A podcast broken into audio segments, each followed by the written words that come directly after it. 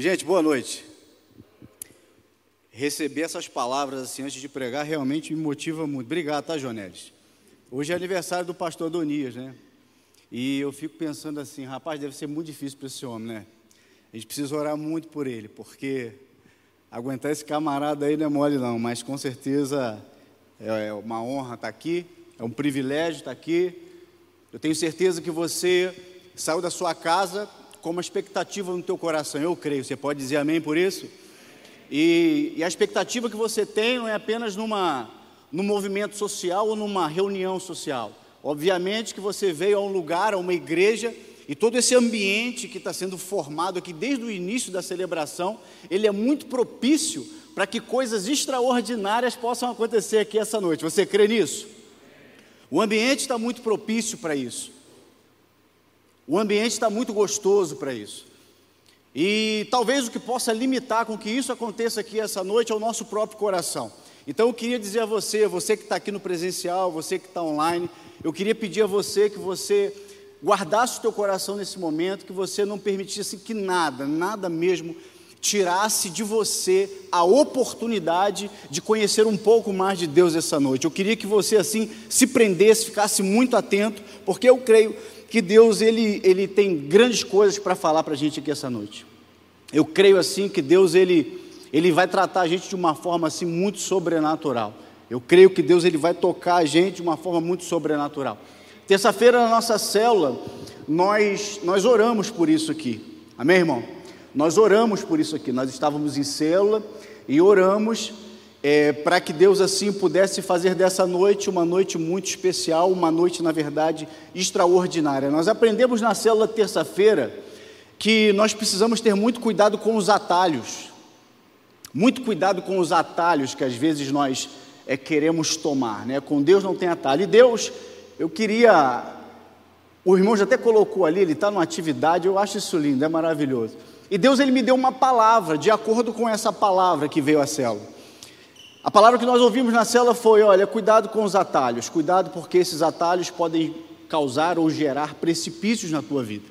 E eu começando a pensar sobre isso, muitas vezes nós queremos cortar caminhos, né? nós queremos facilitar as coisas.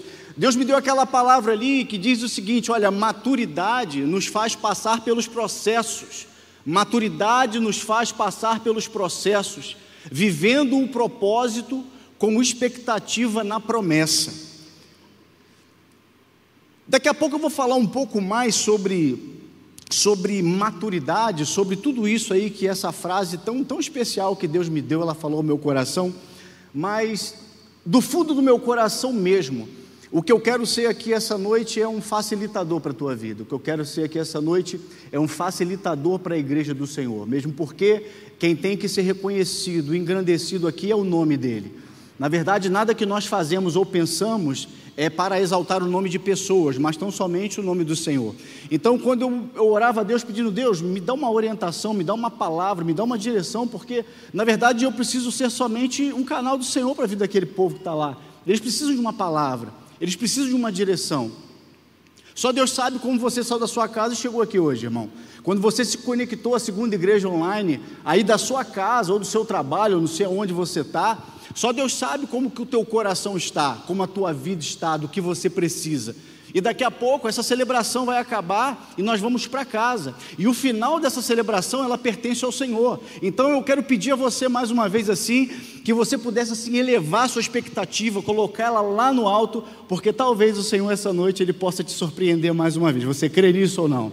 Você está comigo eu não, irmão? A gente precisa pensar no seguinte: a igreja está passando por um processo, na verdade, a igreja brasileira está passando por um processo, está existindo um despertar no meio da igreja. Está existindo um despertar grande no meio da igreja e, e a igreja está vivendo um processo, e, e esse processo, sabe, ele está em andamento, e, e eu estou aqui apenas para investir um pouco nesse processo, nesse projeto. Eu quero assim injetar uma gasolina nesse projeto, nesse processo. Eu quero dizer uma coisa para você por que, que eu entendi que eu deveria vir aqui hoje? É lógico que é uma oportunidade maravilhosa estar aqui com vocês. Estar aqui com os meus irmãos, com os meus amigos, é top demais. Eu conheço uma galera aqui nessa igreja. Talvez você não me conheça, está me conhecendo hoje. mas eu tenho frequentado essa igreja, eu tenho frequentado as celas dessa igreja. Na verdade, eu acompanho essa igreja desde 2007, desde quando eu fui para o seminário. Então, eu acompanho essa igreja já tem algum tempo e Deus ele tem colocado no meu coração que, que existe um rei que nós servimos e existe um reino sendo estabelecido. Você entendeu isso? E o nosso lema como igreja, como servo de Deus, deve ser o seguinte: pelo rei e pelo reino. Não existe a bandeira. A bandeira é Jesus Cristo ser reconhecido nessa terra. A bandeira é o reino de Deus se estabelecer na terra. A bandeira é pessoas serem transformadas, casamentos serem restaurados. Essa é a bandeira do Evangelho e é sobre isso que eu vim falar aqui essa noite, eu creio nisso. Queria que você abrisse a sua Bíblia comigo aí, gente. Oséias, capítulo de número 6, versículo de número 1 ao 7 nós vamos pensar um pouco sobre, sobre a palavra de Deus para a gente, sobre o que Deus tem para a nossa vida. Eu tenho certeza que Deus ele, ele vai ministrar assim, coisas poderosas, grandes ao nosso coração. Você está comigo aí? Você pode aí abrir a sua Bíblia, você pode acompanhar ali também. Bom, aqui na minha Bíblia o texto diz o seguinte: Oséias, capítulo de número 6, é versículo de número 1. Diz assim a palavra do nosso bom Deus: é, Venham, voltemos para o Senhor. Ele nos despedaçou, mas nos trará cura. Ele nos feriu, mas sarará nossas feridas. Depois de dois dias, ele nos dará vida novamente. Ao terceiro dia, nos restaurará, para que vivamos em Sua presença. Versículo 3, gente, diz o seguinte: Conheçamos o Senhor, esforcemos-nos por conhecê-lo. Tão certo como o sol nasce, ou nasce o sol, ele aparecerá, virá para nós como as chuvas de inverno, como as chuvas de primavera que regam a terra. Versículo 4: Que posso fazer com você, Efraim? Que posso fazer com você, Judá? Seu amor é como a neblina da manhã, como o primeiro orvalho que logo evapora. Por isso, eu os despedacei por meio dos meus profetas, eu os matei com as palavras da minha boca, os meus juízos reluziram como relâmpagos sobre vocês. Versículo último que vamos ler, o número 6, diz assim: pois desejo misericórdia e não sacrifícios, é conhecimento de Deus em vez de holocausto. Coloca a tua mão no coração aí, irmão. Pai, nesse momento nós aqui estamos diante da tua palavra, palavra verdadeira, poderosa, palavra essa que pode mudar a nossa história e o nosso destino. E Deus, nesse momento nós carecemos demais da tua misericórdia, para que possamos então entender o que o Senhor tem a nos revelar essa noite. Portanto, Pai, fala ao nosso coração, fala mesmo, que o teu Espírito Santo tenha liberdade nesse lugar liberdade para fazer aquilo que Ele pode fazer, liberdade para curar, transformar, restaurar, que a presença do Teu Santo Espírito seja uma realidade aqui nesse lugar. Que o Senhor nos abençoe, no nome de Jesus. Amém. Louvado seja o nome do Senhor. Gente, Deus em todo tempo, Ele ele quer nos atrair à tua presença. Deus, ele em todo tempo, ele quer nos aproximar. Ele quer trazer a gente para perto dele. Quando eu paro para ler esse texto, o texto de Oséias, eu quero pensar um pouco sobre Oséias, falar um pouco sobre a vida dele. Oséias era aquele que nós conhecemos como profeta menor. Oséias ele tinha uma, uma missão complexa, difícil. A história dele, a vida dele foi uma vida muito complexa. O chamado dele foi um chamado muito complexo. Ele tem um contemporâneo chamado Amós, e Amós ele teve um, um, um período de profecia e um período muito específico. Qual foi a, a, a atuante, qual foi é, o ritmo é, profético de Amós? Bom, Amós ele foi o profeta do juízo. Amós ele bateu forte no povo. Amós ele falava sobre questões sociais, ele falava sobre o, o mau comportamento do povo, ele falava sobre o povo se corromper, ele bateu forte nisso, ele falou muito sobre isso. E quando eu chego assim a Oséias, gente, como é engraçado, como Deus levanta todo tipo de pessoas e de profeta naquele tempo e nesse tempo também. Quando eu vejo assim a, a vida de Oséias, Oséias sendo levantado, chamado por Deus, olha qual foi o chamado dele. Oséias foi levantado por Deus para dar o exemplo do relacionamento entre Deus e Israel. Ou seja, se você não sabe da história, a esposa de Oséias se prostituiu, traiu, adulterou, pecou, errou. E se você conhece a história, ele resgata a sua mulher de volta. Ele vai lá com misericórdia, com graça e traz de volta a sua esposa para ele. Olha que bacana, Deus levanta esse profeta, esse homem de Deus, para profetizar num tempo muito difícil e numa circunstância muito difícil, porque ele começou a compreender um pouco mais por que Deus amava tanto aquele povo. Porque quando você para para ler Oséias, não só o texto que eu li, a porção que eu li, mas todo o contexto de Oséias, você vê em todo tempo Deus brigando, mas falando de restauração, Deus batendo no povo, mas falou: olha, é, é, é vocês precisam me conhecer, olha, vocês estão vivendo assim, mas vocês precisam viver dessa forma, olha, eu vou fazer isso com vocês, mas depois eu vou trazer vocês para mim, para que vocês entendam que eu sou o sustento de vocês, para que vocês entendam que longe da minha presença, vocês não são nada. Gente, Osés ele foi levantado por Deus num tempo muito difícil, num tempo onde as pessoas eram prósperas materialmente, materialmente prósperas. Mas em contrapartida, essa prosperidade financeira que o povo tinha não refletia na sua vida espiritual, porque espiritualmente, naquele contexto, o povo estava falido. O povo espiritualmente estava falido, o povo espiritualmente estava arruinado, o povo estava longe dos caminhos do Senhor, vivendo aquilo que Deus não queria, se comportando de uma forma totalmente equivocada, e Deus levanta esse cara, esse profeta, esse homem, para falar de coisas assim muito preciosas e poderosas.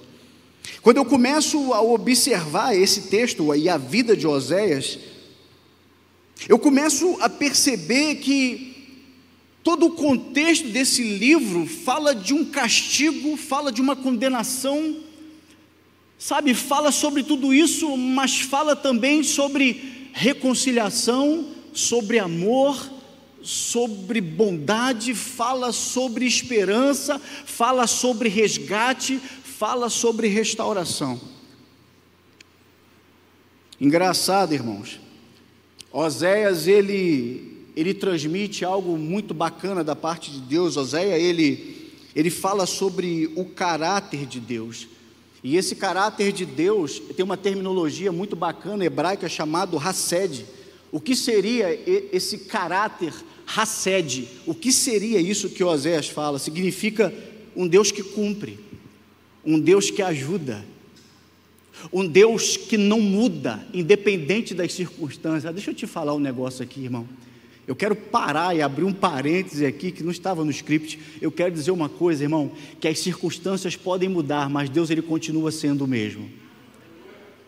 Ele é, ele é, Deus no vale da sombra da morte, mas Ele é Deus nos pastos verdejantes. Então, Deus ele continua sendo Deus independente das circunstâncias, porque o caráter de Deus não muda ao nosso respeito. Aquilo que Deus pensa ao nosso respeito não muda. É por isso que em todo tempo Ele quer nos atrair para Ele. É por isso que Deus, às vezes, Ele usa de uma didática meio diferente com a gente. Existe um jargão que diz que quando nós não vamos pelo amor, nós vamos pela dor. Deus ele usa de estratégias e as estratégias dele sempre vão culminar em trazer você e eu para próximo dele, para a presença dele, porque é isso que importa para ele, que você esteja sempre caminhando próximo e junto dele. Estamos juntos aí, irmão? Hassed, caráter de Deus, um Deus que faz, um Deus que cumpre a aliança um Deus leal, um Deus fiel, um Deus infalível. Quando eu leio esse texto, que nós acabamos de ler aqui, eu tenho duas realidades. Eu tenho um Deus, o racede de Deus, o caráter de Deus, um caráter infalível, um caráter que não se corrompe, um caráter que não muda, seja ela qual for a circunstância, mas quando eu olho para o caráter do povo, a Bíblia diz para a gente que o caráter do povo é como uma neblina que se esvai rápido, que a fidelidade do povo, o caráter do povo dura pouco, se esvai, desaparece. As juras de amor, por mim, elas somem. Aquilo que vocês prometem se acaba. Aquilo que vocês choram e clamam, vocês não cumprem. Então, Deus ele começa a tratar a gente e, e falar algumas coisas poderosas. Quando nós lemos esse texto com mais calma, com mais intencionalidade de compreender o que ele quer nos dizer, esse texto de Osés capítulo 6, Deus mostra para a gente, na verdade, Deus ele se revela de uma forma tremenda, maravilhosa. E eu quero que você assim fique muito atento agora, porque você precisa pegar isso aqui que eu vou liberar para você. Está pronto aí, irmão? Está comigo aí, irmão, ou não? Escuta isso aqui. Esse Deus que se revela em Oséias, capítulo de número 6, ele diz que se tem doença, ele é cura. Diz que se existe morte, ele é vida. Que se existe perda, ele é restauração. Se existe infidelidade, ele é fiel. Se existe inconstância, ele permanece constante. Porque o nosso Deus, ele não muda. Aleluia. O nome de Oséias é um nome muito propício. O nome de Oséias é um nome muito propício. Oséias significa salvação do Senhor. Oséias significa Deus que salva, aquele que salva. Eu queria parar para pensar um pouco com você essa noite, se eu pudesse dar assim um nome para essa história, se eu pudesse assim dar um nome para esse filme ou para isso que nós vamos viver aqui essa noite, eu falaria sobre a insistência de um amor que nos constrange. A insistência de um amor que nos constrange. Em todo tempo a nossa natureza quer nos afastar de Deus, mas em todo tempo Deus ele faz de tudo para nos trazer de volta para ele. Em todo tempo, as nossas atitudes e pensamentos nos afastam de Deus, mas em todo tempo também, Deus, com a sua graça, amor e misericórdia, Ele move o que for necessário para te mostrar e para me mostrar que Ele é Senhor sobre a tua vida, aleluia. Eu preciso falar com você sobre esse amor que insiste e que nos constrange.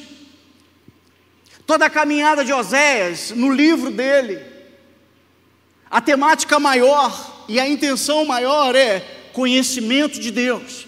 Diga comigo, conhecimento de Deus.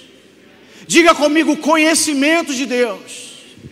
Conhecimento de Deus não está é, grudado ou estipulado por uma reunião semanal.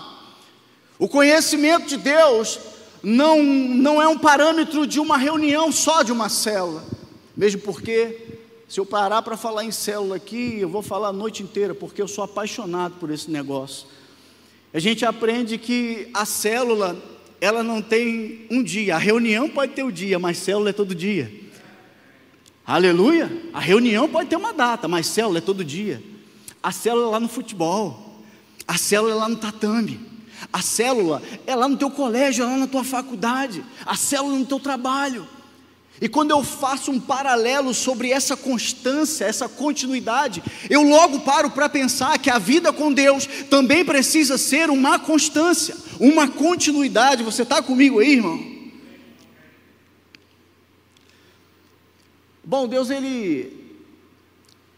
Tem pessoas aqui, e existem pessoas conectadas à segunda igreja online e Deus ele, ele, ele, ele libera uma palavra para o meu coração e eu queria compartilhar essa palavra com você.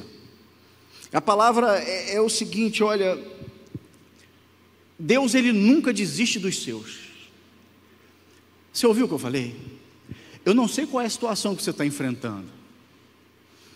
Eu não sei qual é o desânimo, mas eu quero dizer uma coisa para você. A minha mãe orou 20 anos por mim. E todo mundo falava para ela assim: aquilo não tem mais jeito, não. A minha mãe orou 20 anos por mim e todo mundo falava: olha, não adianta, não adianta, não adianta. E eu lembro que um dia, gente, eu cheguei assim da rua, sabe? Das noitadas aí. Eu me converti no ano de 2002 para 2003. E eu lembro que numa dessas saídas, indas e vindas minha, eu lembro que eu estava chegando em casa e eu peguei a minha mãe numa situação muito engraçada. Minha mãe estava de joelho orando por mim na sala lá de casa. E eu já estava meio aborrecido com aquilo, porque toda vez que eu saía, minha mãe começava a orar e eu me sentia mal na rua e voltava para casa. Pegou aí no teu espírito, irmão? Minha mãe estava orando por mim, eu me sentia mal e voltava para casa. E aí, quando eu cheguei em casa, uma vez eu falei com a minha mãe assim: eu encontrei minha mãe debruçada de madrugada, orando, falando com Deus, e eu falei com ela assim: mãe, você continua nessa? Você continua nessa? Ela olhou para mim e virou e falou: cala tua boca, porque você é herança do Senhor e eu não vou te perder para Satanás.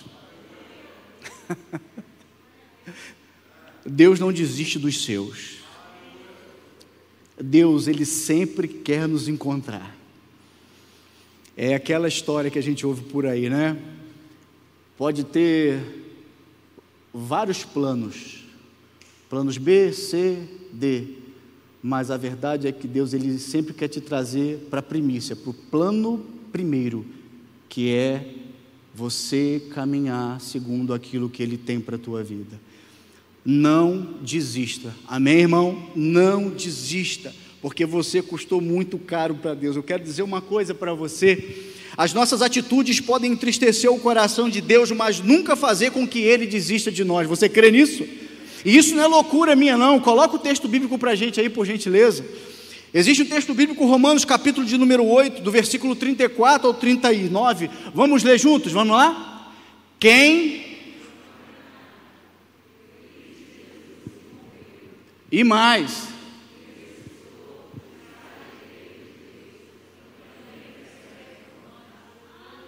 Vamos embora. Quem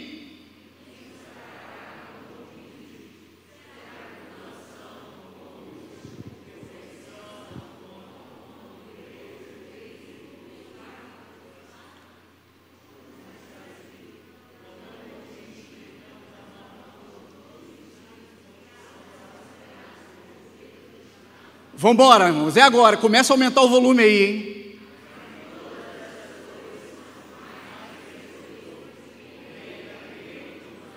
Vamos embora. Ha!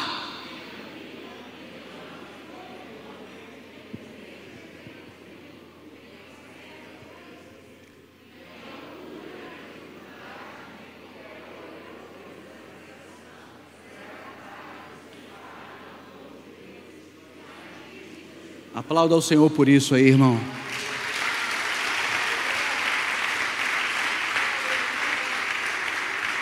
Esse amor, esse amor realmente nos constrange.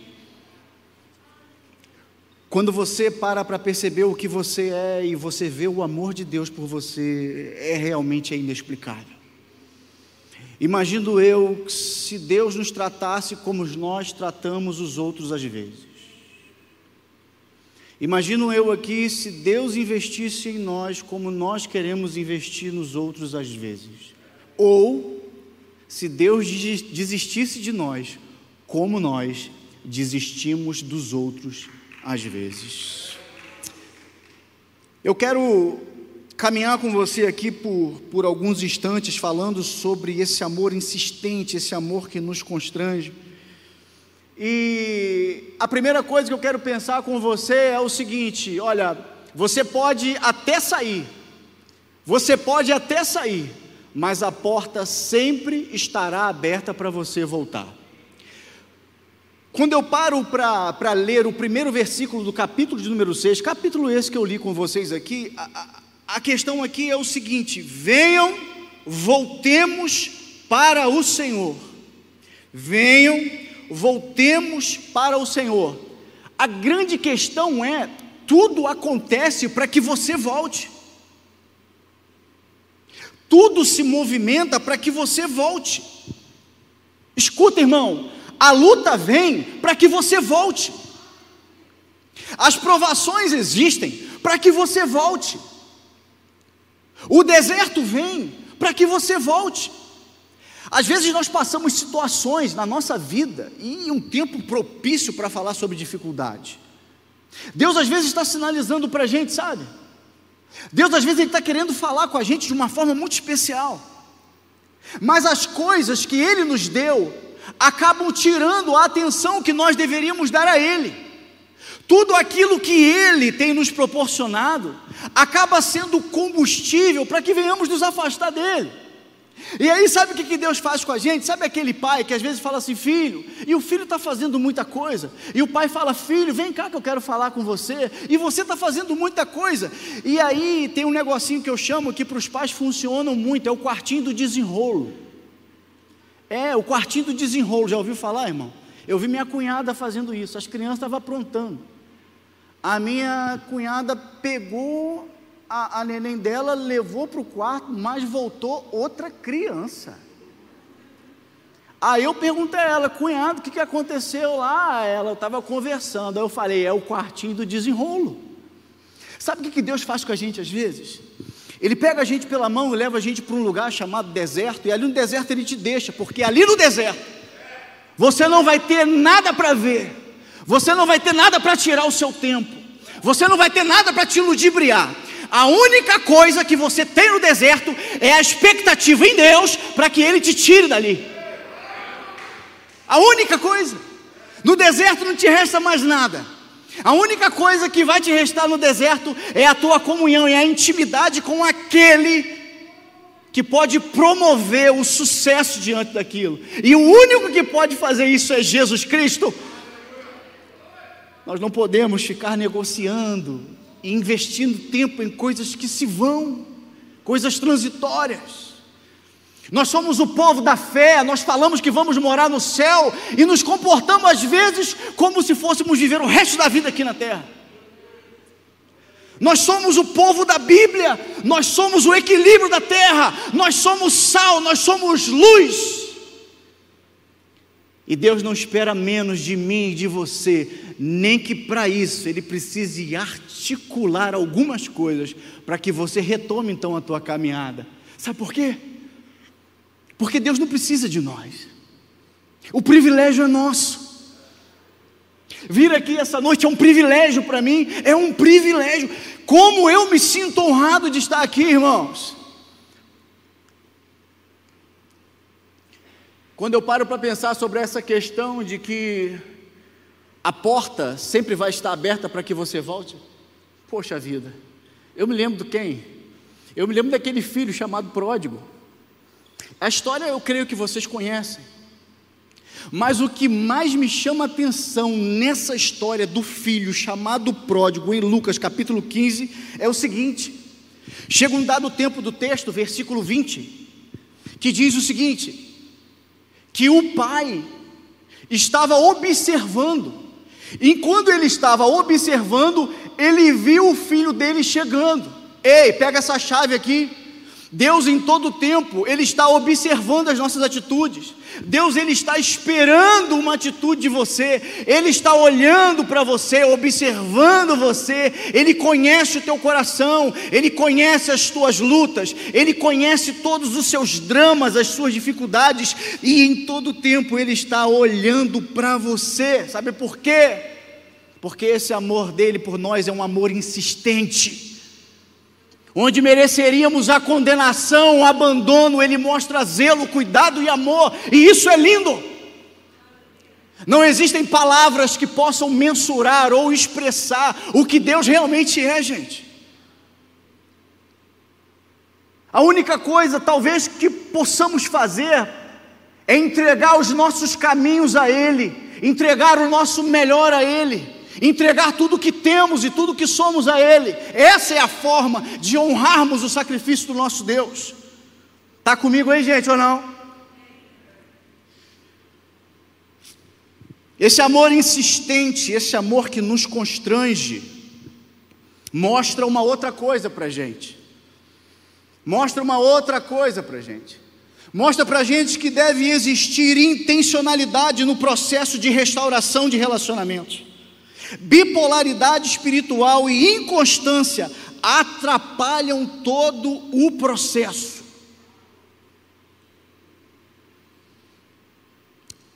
As pessoas hoje elas não querem um líder, elas querem uma bengala.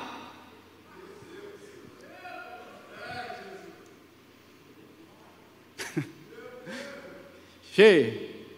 As pessoas hoje elas querem ser aduladas, não discipuladas. Porque todo discipulado existe um quê de responsabilidade do outro lado também. A responsabilidade é eu quero. Mas a maioria das pessoas querem, mas não conseguem dar continuidade. A maioria das pessoas até entendem, mas não conseguem passar pelo processo. E aí, quando eu falo de processo, eu quero relembrar vocês daquela frase que eu falei no início, aquela frase lá da célula. Aquela frase que Deus me deu lá da lição da célula, falando que não existe atalhos. Esse amor que nos constrange, ele começa a mostrar para a gente algumas coisas aqui dentro dessa realidade, sobre maturidade, sobre processo, sobre propósito, sobre promessa. Nós precisamos entender isso, porque nós queremos o resultado, mas passar pelo processo para alcançar esse resultado é difícil. Meu amigo Jonelis. Quantas vezes, né, rapaz? Ele está aí grávido, indo para Batatal. Hein, Joné? Louvado seja Deus, rapaz. Hoje a coisa está acontecendo, varão. Mas quem sorri com você não sabe quanta lágrima você derramou, velho. Porque é o processo. O processo às vezes dói. Eu quero pensar com você sobre Maturidade, olha, maturidade, cuidado, tá? Uma vez lá na igreja que, que eu pastoreava, logo quando eu cheguei na igreja, eu vi duas irmãs bem velhinhas assim, sabe? Bem velhinhas assim, eu cheguei na igreja com 30 anos, e eu vi duas irmãs, tipo, desdenhando da minha idade. É, tão novinho, né? E aí eu falei com elas assim: é, mas velhice não significa maturidade.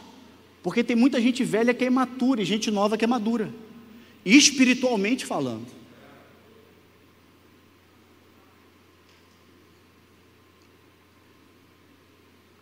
Você vê gente nova dentro da igreja, produzindo, se envolvendo, contribuindo, ganhando almas, realizando, sonhando, chorando, errando, acertando, fazendo e caminhando, e você vê pessoas, às vezes, estagnadas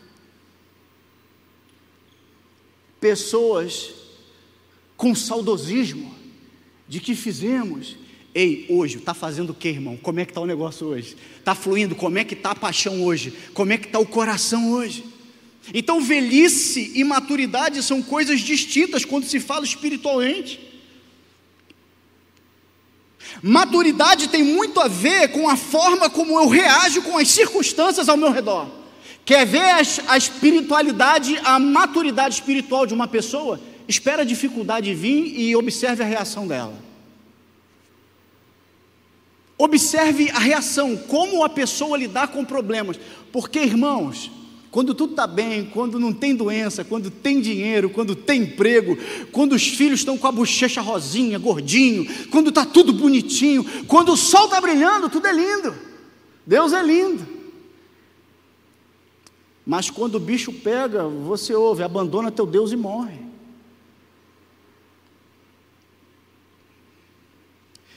E essas circunstâncias difíceis que eu estou falando, gente, chama propósito, processo, perdão. O que é o processo? O processo é uma ação prolongada, contínua de alguma coisa que está acontecendo. O processo é aquilo que acontece na sua caminhada.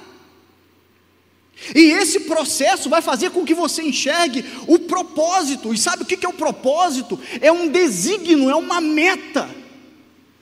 Quando você olha o propósito, você ultrapassa as dificuldades para alcançar aquilo que você quer.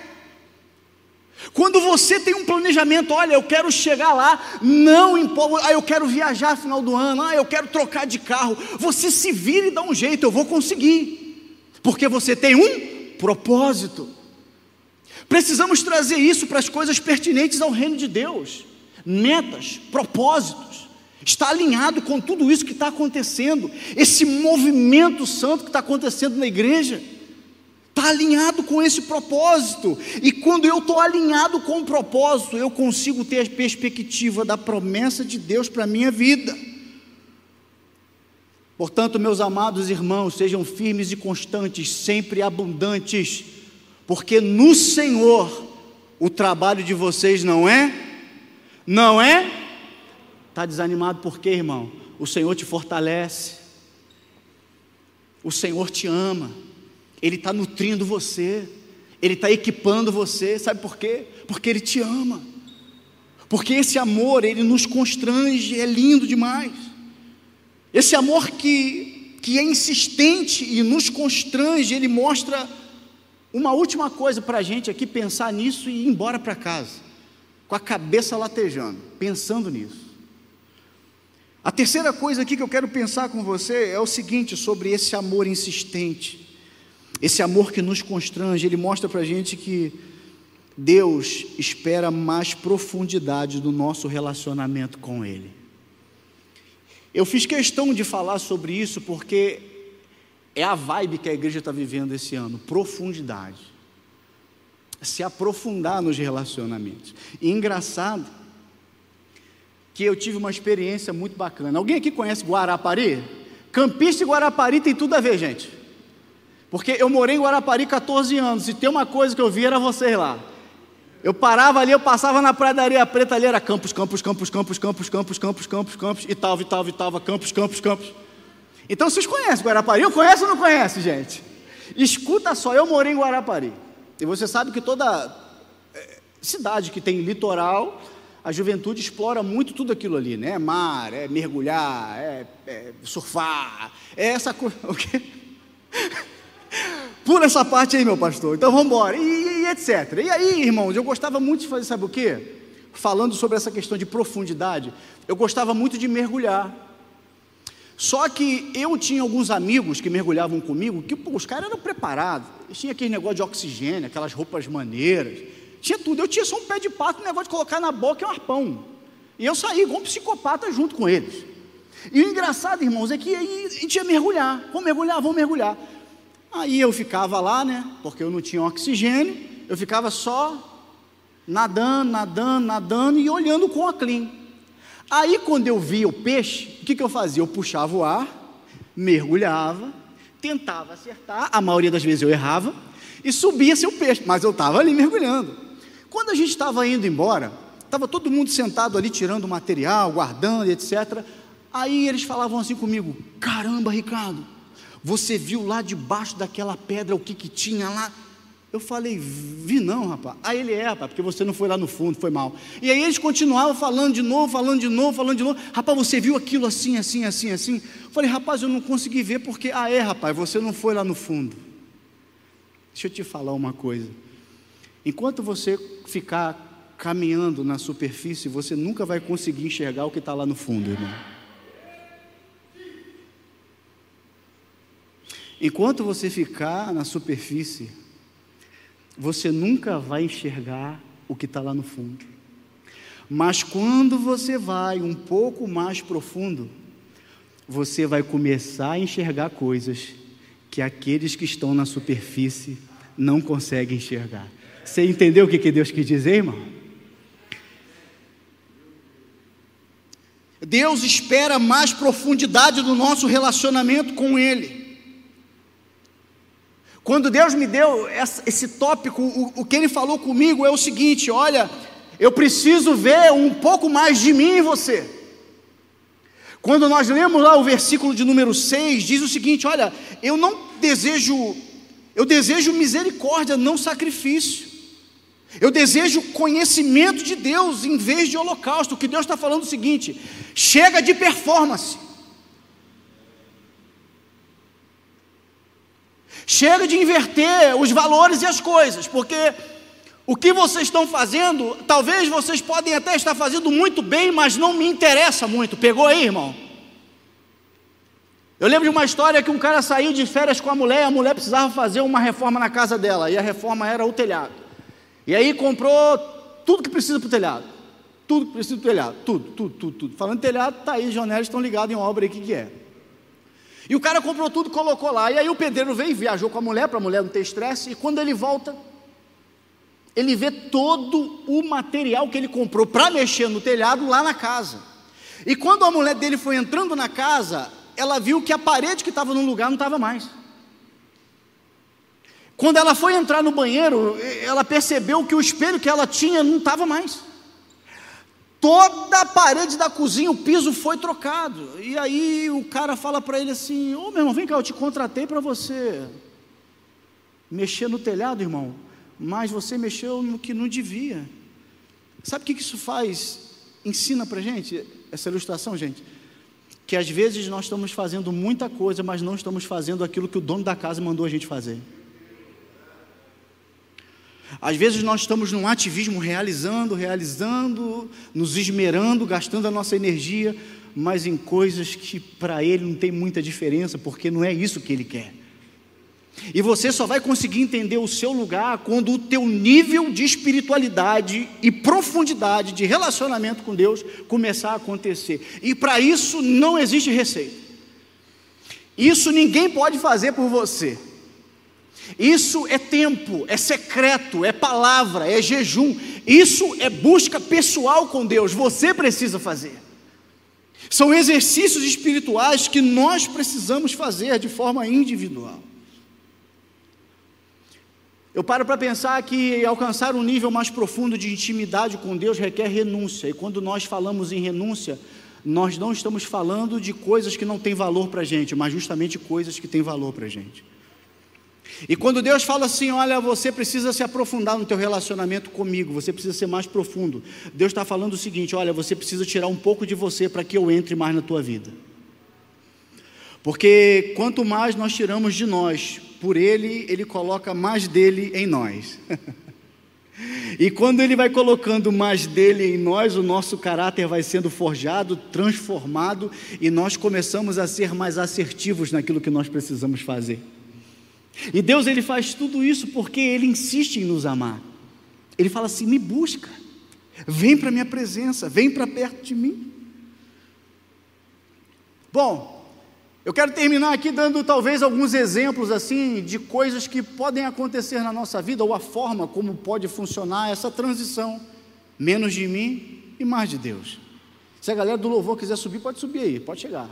Vocês estão aí, estão por aí, pode vir. Amém. Quando, escuta isso aqui, gente. Quando é menos de mim e mais de Deus, significa mais justiça e menos corrupção. Mais justiça e menos corrupção. Quando eu falo que menos de mim e mais de Deus, eu estou falando aqui que é mais santidade e menos pecado. Quando eu falo aqui sobre profundidade, sobre menos de mim e mais de Deus, eu estou falando que é mais compaixão e menos acusação. Irmãos, eu me converti de 2002 para 2003. Quantas vezes pessoas eram como coisas nas assembleias das igrejas? O problema dos outros parecia um câncer que nós queríamos excluir, tirar, arrancar.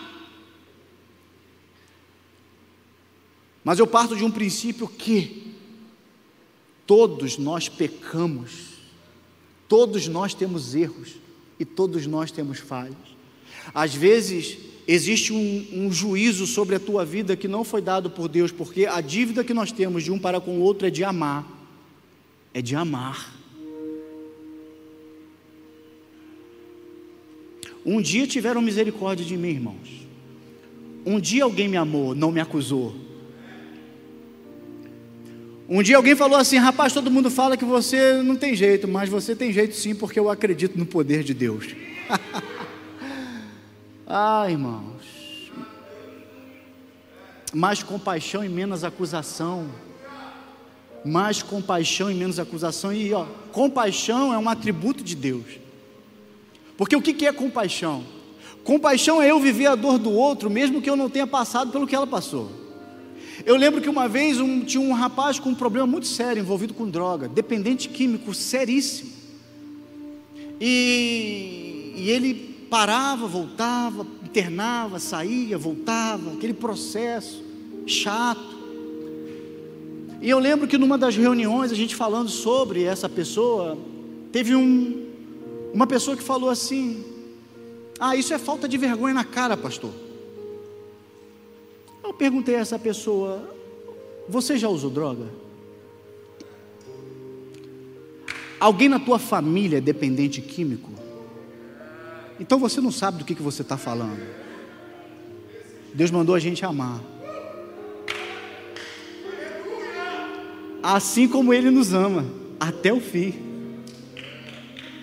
Quando eu falo menos de mim e mais de Deus, é mais liberalidade e menos avareza.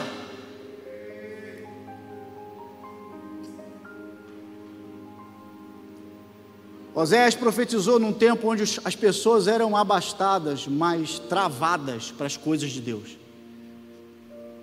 Riqueza e prosperidade são coisas distintas.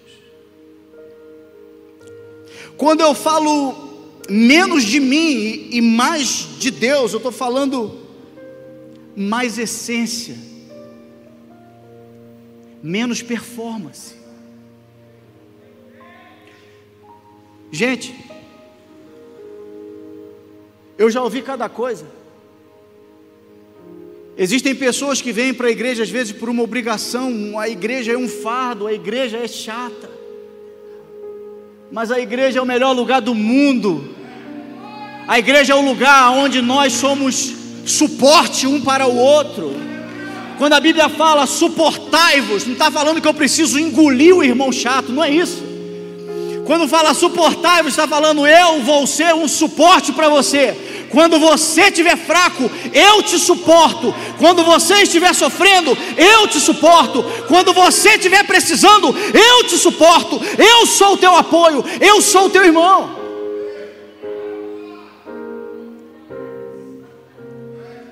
Igreja é um lugar onde pessoas são amadas pelo mesmo Deus, com um só propósito e um só objetivo. Eu quero te impulsionar essa noite. Eu falei, eu quero ser um facilitador. Eu vim aqui essa noite para contribuir, irmão, contribuir com a tua caminhada. E quantos outros virão para contribuir com a tua caminhada? Existe um processo em andamento, a coisa está acontecendo, irmão. Você está ligado nisso ou não? As pessoas aí fora estão assim, ó, com uma expectativa imensa, grande, pela manifestação dos filhos de Deus. A criação geme por filhos e filhas, príncipes e princesas, homens e mulheres, sarados, restaurados, empoderados pela presença do Santo Espírito de Deus.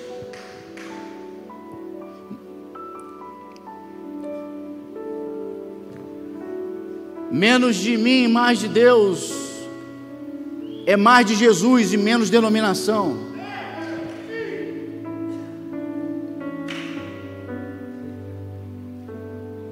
É mais o rei e o reino do que o meu umbigo.